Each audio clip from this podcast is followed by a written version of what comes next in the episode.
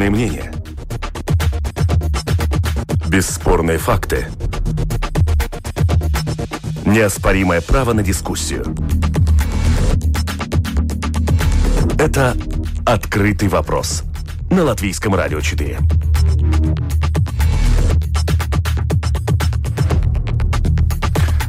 ковид-19. Сколько это будет стоить Латвии? Министр экономики из карликовой партии меняет политическую ориентацию. Почему это стало событием? Россия отводит военные части от границ Украины. Решена ли проблема по сути? И Путин, цитирующий Маугли, или какой сигнал российский президент отправляет Европе и Российской Федерации? Один и тот же или разный? Пятница, 23 апреля, 12 часов и ровно 10 минут. Это «Открытый вопрос». С итогами недели в студии Андрей Хуторов, а на телефонной связи наши эксперты, политолог Вейко Сполитис. Здравствуйте. Добрый день. И зам главного редактора делового журнала на русском языке «Телеграф» Андрей Хотеев. Приветствую вас, коллега. Добрый день. Начнем, наверное, с экономической темы, достаточно важной, как мне кажется. Суть этой новости заключается в том, что из специального фонда поддержки и помощи Европейской Унии для оживления европейской экономики Латвия получит почти 2 миллиарда евро. На 300 миллионов больше, чем планировалось раньше. Это одна хорошая новость. И вторая, что треть этой суммы, а именно 35%, уйдет в предпринимательский сектор напрямую, а не в бездонный госбюджет. В то же самое время все мы слышали, как премьер публично на этой неделе призвал коллег по правительству задуматься о прекращении поддержки отрасли, измученных ковидом. Нужно понять, что все это занятые за границей деньги, сказал Кариньш. С этим согласен и главный правительственный казначей Рейерс. Мол, мы уже приблизились в Латвии к той черте, когда займы составляют половину от ВВП, обратил внимание глава Минфина. То есть, с одной стороны, мы вот-вот получим почти 2 миллиарда для латвийской экономики, для поддержки. С другой, уже протягиваем руку, чтобы захлопнуть дверь господдержки. Нелогично, не находите, Андрей? Мне кажется, что здесь нет логики в том смысле, что предприятия, бизнес на самом деле не просят никакой поддержки. Предприятия, бизнес просят, и отрасли, которые закрыты, просят дать им возможность работать. И это было решение правительства закрывать область услуг, закрывать отрасль торговли, закрывать гостиничный бизнес, ресторанный бизнес и так далее по списку. Шоу-бизнес, область культуры, где тоже много людей работает. И, соответственно, раз уж правительство приняло такое решение, то оно должно людям и помогать. Это довольно логично, чтобы держать их как-то на плаву все это время. Если помощь прекращается, то, соответственно, правительство должно разрешить работать этим предприятием в полном объеме.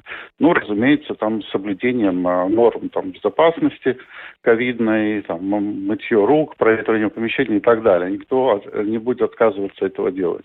Так что я здесь не вижу логики, потому что правительство сказало «А», но сказать «Б», что мы разрешим всем работать, этого не было сказано.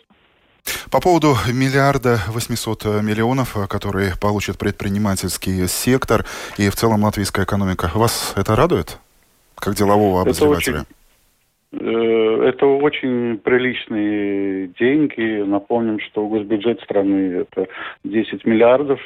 И получить сразу 20%, грубо говоря, от госбюджета. Это очень солидная будет поддержка, но опять же вопрос, как ее будут распределять. И хорошо, что правительству нашлось смелости, правда, после пинка из Брюсселя, пересмотреть приоритеты, ведь изначально планировали большую часть денег запустить на государственные строительные проекты, конечно, от них тоже есть эффект и так далее.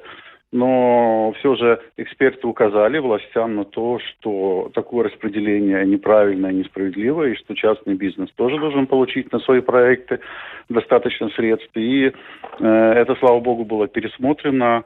И теперь уже, конечно, эти деньги будут израсходованы, и всем там кажется, сейчас с гораздо большей пользой, чем раньше. Вейко, вы такой же оптимист? Я тоже оптимистически смотрю на это, потому что одно, что нам показывает это время пандемии, то, что время Вашингтонского консенсуса, очень таких сдержанных госбюджетов, неэкспансивно-монетаристской политики, это закончилось.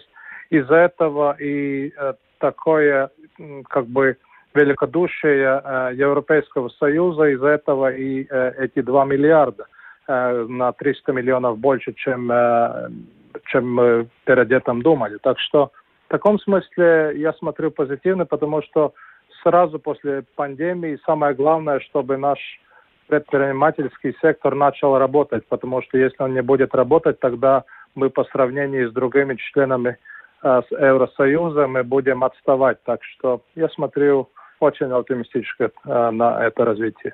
А я прямо сейчас смотрю на цифры, сравнительную выкладку, которую накануне сделали некоторые экономисты. С одной стороны, если вот тогда точно посмотреть на эту ситуацию, у нас всего 43% ВВП – это взятые займы за границей кредиты.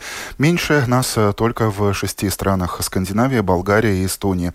С другой, если посмотреть, кто же в антилидерах, внешний долг Греции, Болгарии, Португалии, Италии уже в 2 раза больше ВВП.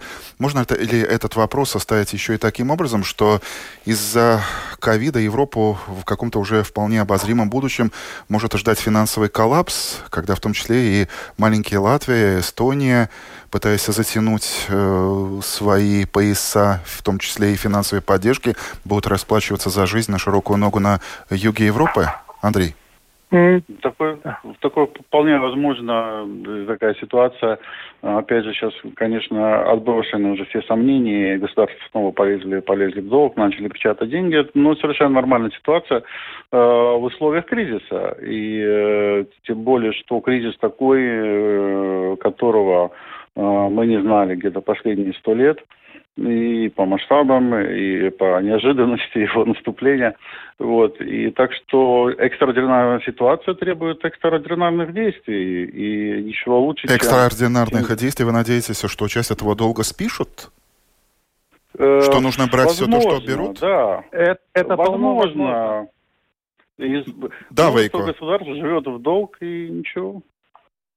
В таком смысле я согласен с своей коллегой по дискуссии, потому что если мы смотрим, какие мастрихтские критерии, один из мастрихтских критерий – это госдолг по сравнению с ВВП, и это 60%, так что сейчас мы достигаем 50%, нас ниже – это скандинавские государства, Эстония и Мальта, и остальные живут на долг. Конечно, это понятно, каждый, не только экономист, понимает, что взять взаим и на этом разбогатеть невозможно. Так что это нам показывает и история, и значит, простые примеры экономики. Но то, что экстраординарные времена, надобность есть экстраординарных решений, это абсолютно понятно. Логично. Но если с общеевропейскими долгами еще масса, скажем так, открытых вопросов, то с бюджетом Латвии на следующий год, кажется, уже ясность появляется. И эксперты, и некоторые чиновники Минфина уже периодически вслух излагают будущую ситуацию емким и леденящим словом «консолидация» или «сокращение». Теперь от экономической стороны вопроса давайте перейдем к медицинской. В течение недели Минздрав позволил всем желающим поучаствовать в эксперименте с названием «Живая очередь за прививкой». С одной стороны, везде, где это только можно было, где это было возможно, появились невообразимые очереди, которые поубавили, как мне кажется, пыл антипрививочников. С другой, в течение неполных 2 дней, пятницы и субботы, латвийцы сами расхватали все запасы AstraZeneca. Андрей, у Минздрава в этот раз все получилось или опять где-то что-то пошло не так? Все получилось, но проблема-то главная не снята, это дефицит самих вакцин, да, поэтому этот эксперимент удачный, и все были довольны, и население было довольно, и чиновники, что бывает редко в нашей стране. Но проблема-то нехватки вакцин осталась, поэтому эксперимент продолжен не был и не будет, видимо, до тех пор, пока не накопится какое-то количество вакцин, от которых отказались люди, и не будет новых поступлений. Так что и эти очереди доказали, опровергли миф, что население Латвии замученная, видимо, лженаукой, слухами, там, кремлевской пропагандой, не хочет прививаться. На самом деле, очень даже хочет, и вот эти огромные очереди это доказали. И осталось решить нашим властям одну единственную проблему. Это закупить в достаточном количестве вакцины, чтобы хватило всем, и тогда и живая очередь, и неживая, какие угодно можно делать. Главное, что все желающие смогут привиться как можно быстрее. Вейко, что вы добавите? Да, я сам простоял 2 часа в очереди, и очень доволен, что получил свою прививку. AstraZeneca? И добавку... Да. Я здесь не вижу никакой разницы. Была бы агентура Европейской медицинской агентуры, был бы здесь разрешен Спутник, я бы и прививку Спутника взял, но так как Спутник должен сдать, тогда будем ждать, какие решения они примут в Брюсселе. Но отвечая на ваш вопрос, я думаю, что да, свободная очередь себя оправдала. И я думаю, что здесь и ответы для Министерства Минздрава и для Бюро вакцинации, что это самый лучший образ, чтобы изменить мнение общества, которое до сих пор все-таки скептично, потому что те люди, которые достали прививку, они могут все-таки пойти домой и говорить с своими родственниками, своими друзьями. Это самый лучший способ, чтобы изменить отношение к прививке в обществе. Ну, я, наверное, тут позволю себе крамольную мысль для господина Павлюца, Минздрава и расформированного, но тем не менее действующего в новой ипостаси Бюро по вакцинации. Мысль, глядя на вот те очереди, которые в минувшие выходные были не только в Риге, но и в других городах, меня преследовал, знаете, коллеги, какой вопрос? Вот когда этот ажиотаж стихнет, не окажемся ли мы в ситуации, когда Латвии придется избавляться от вакцины за отсутствие желающих? А как, например, уже сейчас видно по Даугавпилсу. Там в воскресенье была очередь, но, тем не менее, та же AstraZeneca осталась. Вейко, скажите, что я не прав. Ну да, это так было. И я думаю, что здесь, конечно, надо будет думать, как вести разъяснительную работу, потому что мы видим это от ваших коллег, журналистов латвийского телевидения, и репортажи из Резак, Небалвы, Даугавпилса показывают, что люди на улицах, они реально ждут спутниковую вакцину. Так что, если они хотят спутниковую вакцину, пусть подождут немножко и получат ее. Но разъяснить им, что, по сути, спутник такой же, как AstraZeneca или Janssen, Johnson Johnson'а, это уже работа разъяснений, это работа для Минздрава. По поводу того, как разъяснять, как доносить эту информацию, та тема, которая до сих пор обсуждается и в социальных сетях, да и наверху, о чем не раз признавала и госпожа Юхневича, и господин Павлюц, глава Минздрава, как донести эту информацию до русскоговорящего жителя Латвии. Все мы слышали, что вот-вот у всех почтовых ящиках появится специальная вакцинационная газета, но открытым был вопрос, эта информация будет на латышском языке или на латышском и на русском. В итоге Центр госязыка настоял на том, что и в этой ситуации газета должна быть только на одном, на латышском. Андрей, ваш комментарий. Это может вызвать только глубокое сожаление. Просто, честно говоря, даже нет слов. Ведь что такое вакцинация против COVID-19? Это борьба со смертью, это борьба за жизнь людей. И в этой ситуации объявлена чрезвычайная ситуация в стране. Ладно, она закончилась, но практически официально. Но ведь все законы, продолжают действовать, и ограничения, и так далее. Страна находится в состоянии войны практически. Да, об этом наши власти много раз говорили.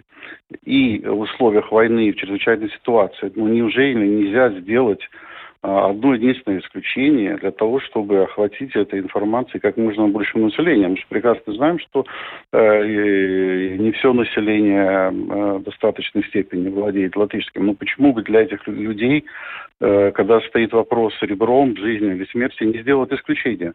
Пусть даже если речь идет о таком страшном законе, как закон о языке. Это, на самом деле, я думаю, что власти должны в лице правительства эту ситуацию исправить, я думаю. Вейко, а вы что скажете? Какой вы видите эту ситуацию? Ваш сухой остаток?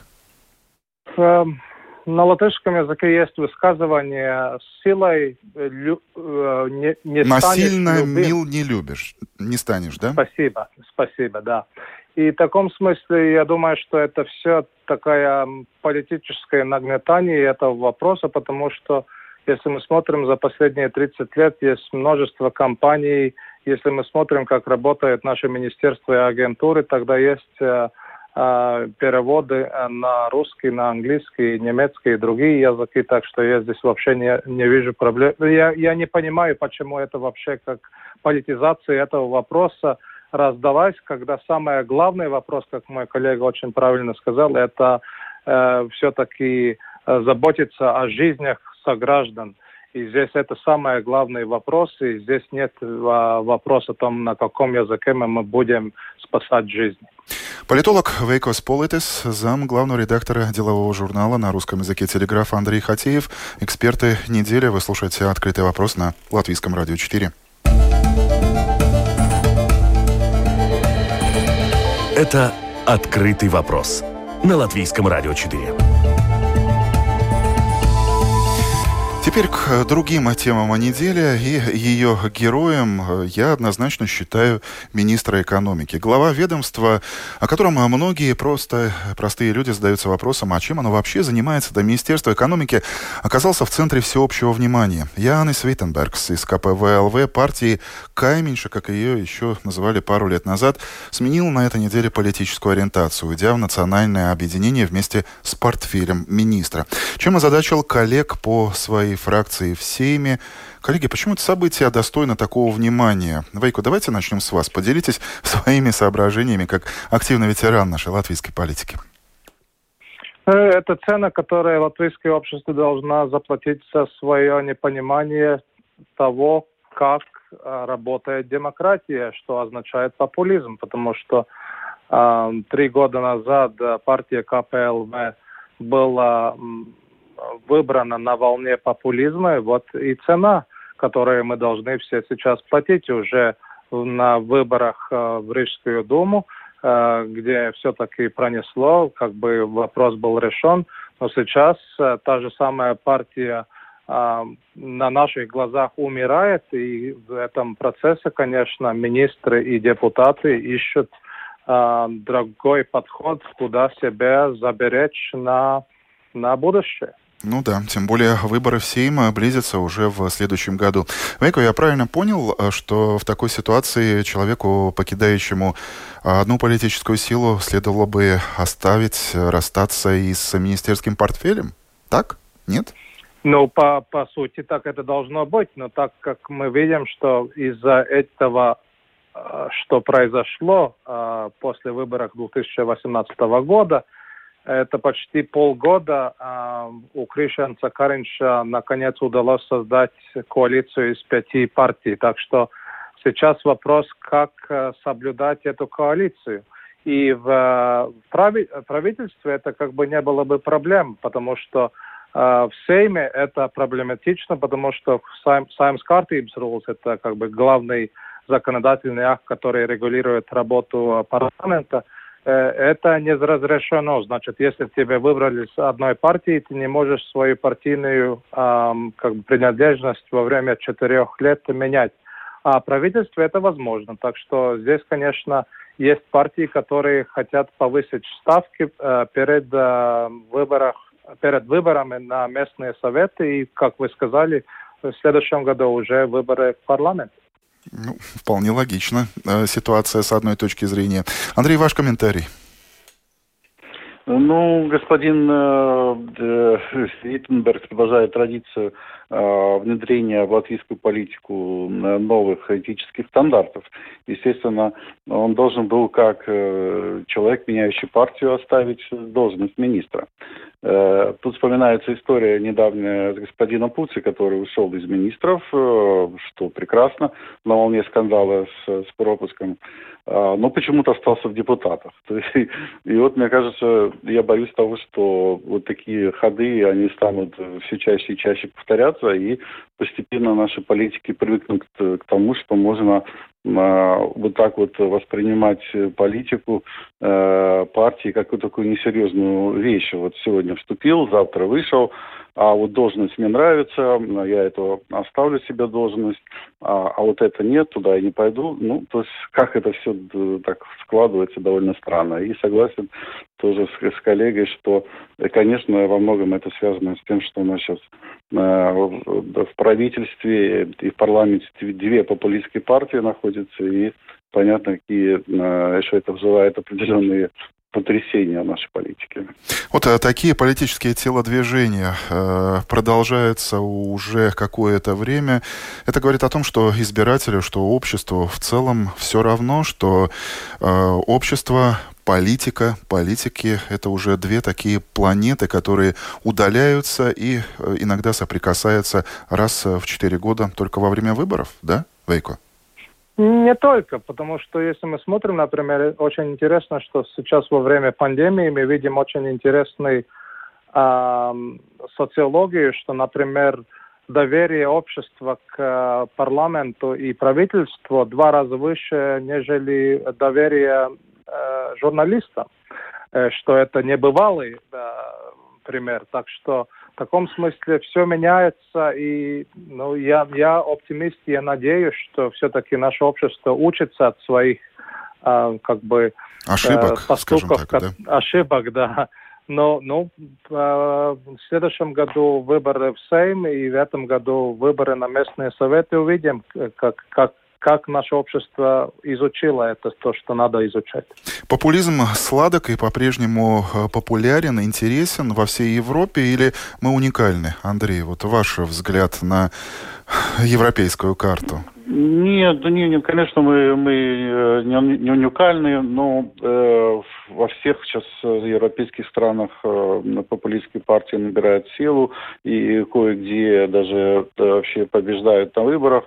У нас, в принципе, тоже ситуации такой не было, что две партии в правительстве популистские, такого не было. Раньше была ситуация, когда одна партия, это новое время в свое время, оно потом перестало быть популистской и растворилось уже в элите и так далее.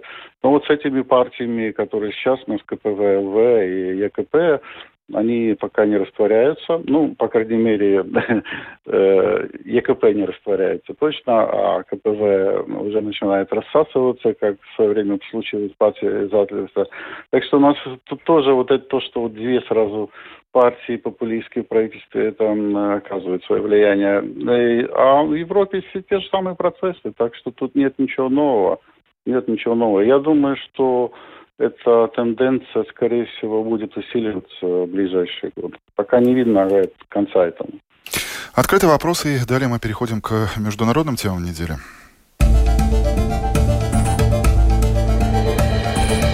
Это «Открытый вопрос» на Латвийском радио 4. И самые громкие, яркие, кричащие заголовки недели так или иначе были связаны с зарубежными событиями и с Россией. Прежде всего, Чехия. Правительство этой страны взорвало пространство политических новостей мира бомбой, скажем так, о том, что серию взрывов на складах муниции организовали агенты российского ГРУ.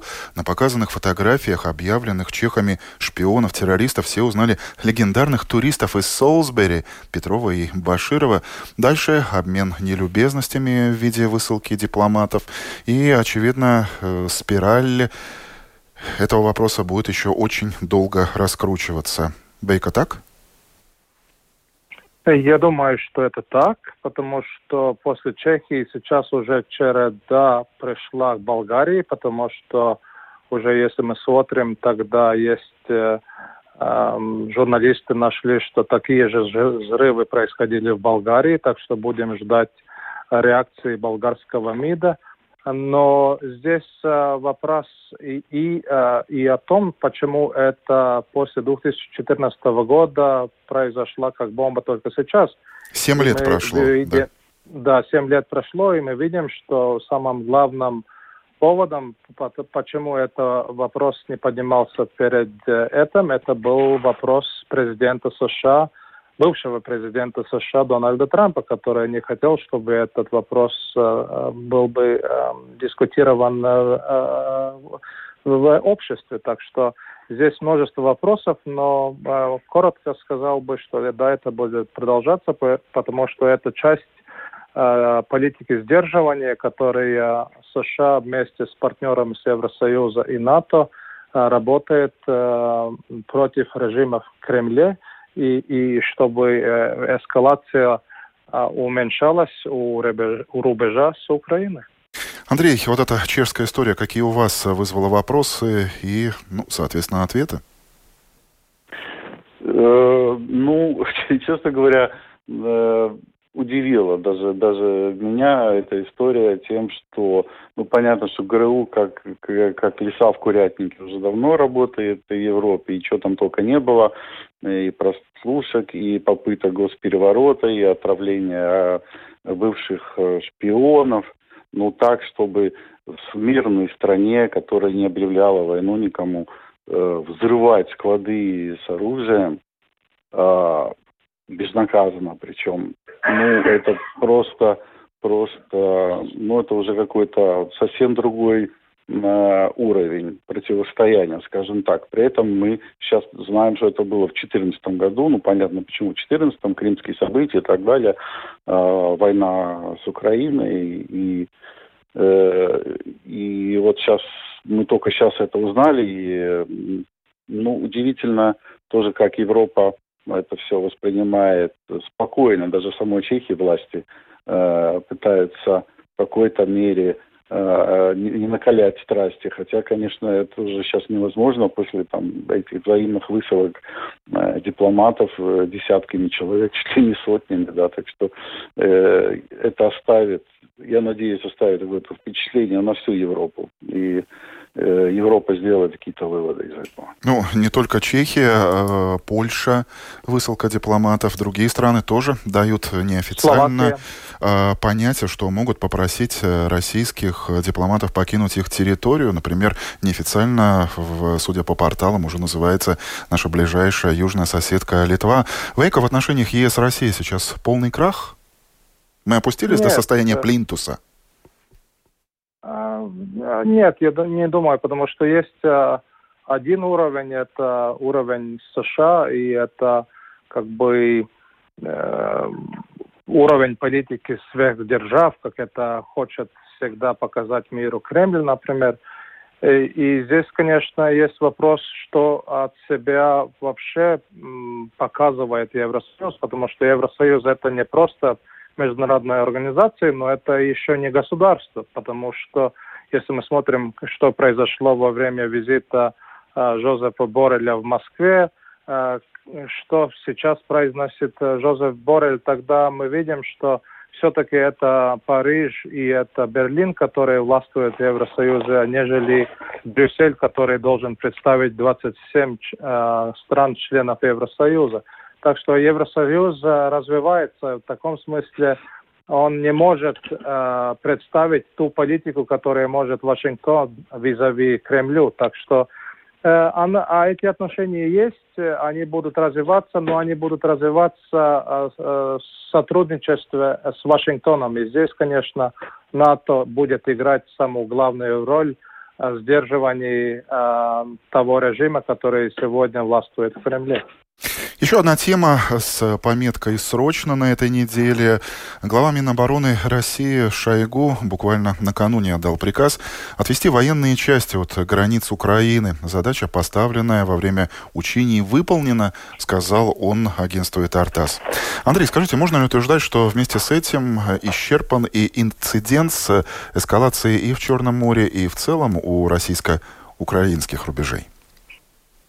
Возможности, конечно, для эскалации там более чем предостаточно. Не надо было никакие войска никуда стягивать, потому что в России и так очень крупные группировки в Крыму и у западных своих границ, и, по всей протяженности. Так что, естественно, эта ситуация с Донбассом, она тоже в ближайшие годы не разрешится, и с Крымом это будет очень-очень головная боль для всей Европы на долгие годы. Так что показательно здесь, конечно, то, что такого не было, стягивания войск, а потом отвод их через неделю. Это что-то новое, да, это какой-то новый уровень, российской политики, и это было, конечно, больше показать Украине, чтобы она как-то была позговорчивее в том, что касается, я думаю, Минских соглашений, которые Россия хочет, чтобы Украина их выполняла и так далее. То есть навязать свою волю, показать, что мы сильны и готовы к разным развитиям событий. Я думаю, это было главное. И то, что не будет войны, то, что не будет вторжения, это мы говорили все аналитики, которые более-менее глубоко изучали вопрос, что Россия сейчас не готова, и масштабная война ей невозможна.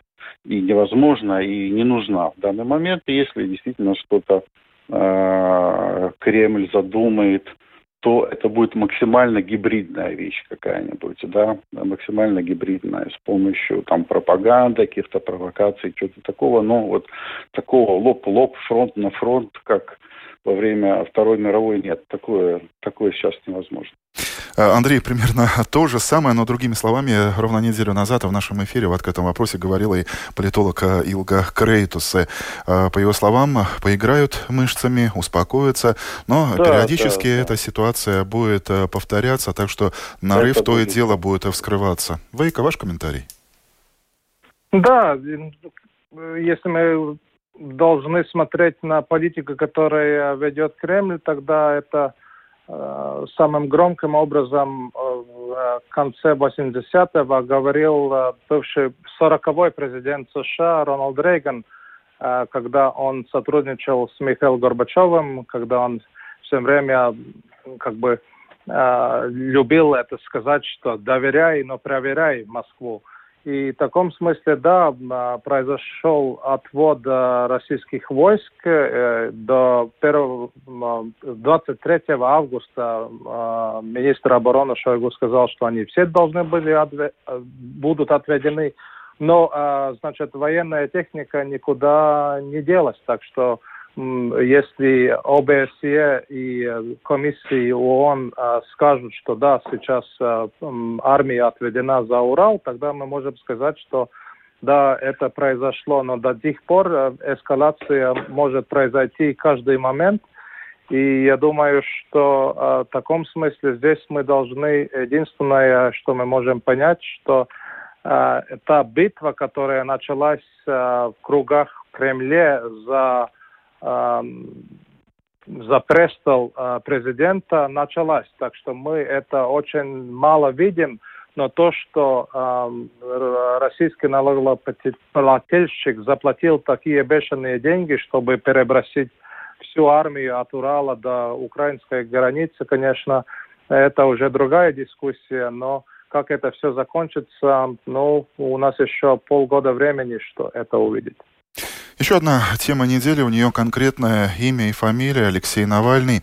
Голодовка продолжается, массовые акции в поддержку оппозиционного политика, блогера, как его предпочитают называть официально в Кремле, и российские СМИ прошли на этой неделе, как в Москве, так и в Санкт-Петербурге. Несмотря на то, как власть пыталась противостоять этим акциям. Андрей, скажите, каким вы видите финал этой истории? И видите ли вы вообще этот финал? Финала пока не просматривается, но, к сожалению, приходится констатировать, что массовый протест, который вокруг Навального происходил, он выдыхается, несмотря на то, что собралось столько людей. Но все же эти протесты ему далеко до настоящей массовости, которые в России могла бы быть, чисто учитывая численность населения страны. И, почему? Узок, как сказал классик, узок круг этих людей. Их называют навальнистами. Ну, там и не только навальнисты, там и многие люди, интеллигенции сочувствуют, немалая часть молодежи городской. Все равно их очень мало, этих людей, и они не делают погоды в России. Основная масса или инертна, или поддерживает режим, боясь каких-либо перемен.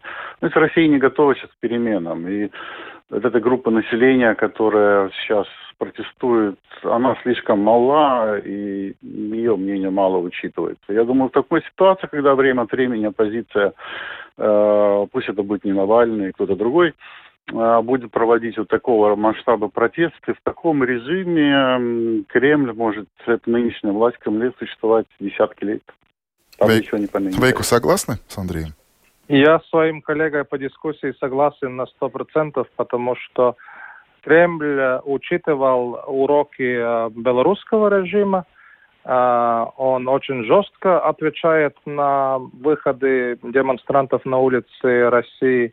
И здесь, конечно, даже если это только 10% российского населения, это чуть больше, чем 10 миллионов, но 90 миллионов и больше 90 миллионов людей России смотрят кремлевское телевидение, и они не активны, к сожалению. И поставим точку яркой цитатой в зарубежных СМИ, тем более тоже до сих пор продолжает изучать, что же между строк сказал или пытался сказать президент Путин во время своего традиционного обращения к Федеральному собранию. И самая яркая цитата звучит так: «Цепляет Россию то тут, то там, без всяких причин». И, конечно, вокруг них сразу же, как вокруг Шерхана, крутятся всякие мелкие табаки. Все как у Киплинга. «Подвывает для того, чтобы задобрить своего суверена», — сказал Путин. И, по большому счету, внешнеполитическая составляющая речи российского президента на этом и иссякла. Коллеги, вас-то удивило? Андрей. Ну, вы знаете, меня больше удивило ажиотаж перед выступлением, когда господина Путина, когда все ожидали, ну, вот сейчас он объявит, или Белоруссию присоединит, или Донбасс присоединит, или там войну кому-то объявит, Америке, допустим, да. И потом он выходит, поднимается на трибуну и рассказывает о том, что нужно бороться с бедностью, улучшать качество жизни россиян. Да, что нужно школьникам выдать по 10 тысяч рублей и так далее. И потом все выходит и с облегчением вздыхает. Ну, слава богу, лишь бы не было войны. И, знаете, таких ситуаций, такое уже было, и не раз было. Где-то пару лет назад, когда тоже обострялись отношения с Западом, и тоже Путин выступал, тоже все ожидали, ну, сейчас что-нибудь объявят. И в результате ничего не объявил. Так что это послание, конечно, было больше внутреннее. И эти месседжи, угрожающие в адрес Запада, это тоже больше для внутренней публики, не для Вашингтона. Потому что, конечно, с Вашингтоном нужно говорить на совсем другом уровне, чем цитировать Маугли. Там речь идет о куда более серьезных вещах. Это для внутреннего российского потребителя все было. Вейко, скажите, вы на это обращение обратили внимание вообще? Нет? Да, я тоже ждал сенсации внешней политики, но увидел послание в лучших традициях Леонида Ильича Брежнева. Так что в таком смысле я согласен с коллегой, это было для внутреннего потребления. Единственное, что мы могли понять из этого обращения, что правитель Кремля устал, работая на галерах. Так что пожелаем ему здоровья, чтобы удалось выполнить то, что он обещал российскому народу. Неожиданная концовка. Спасибо, политолог Вейко Сполитис, заместитель главного редактора журнала «Телеграф» Андрей Хотеев были экспертами этой недели в «Открытом вопросе». Прямой эфир подготовил и провел Андрей Хуторов. Спасибо моим коллегам, звукооператору Регине Безани и продюсеру Людмиле Вавинской. Желаю всем нам хороших новостей и до новых встреч на Латвийском радио 4. Счастливо.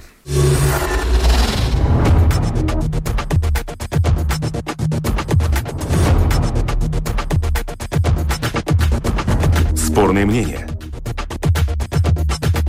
Бесспорные факты. Неоспоримое право на дискуссию. Это «Открытый вопрос» на Латвийском радио 4.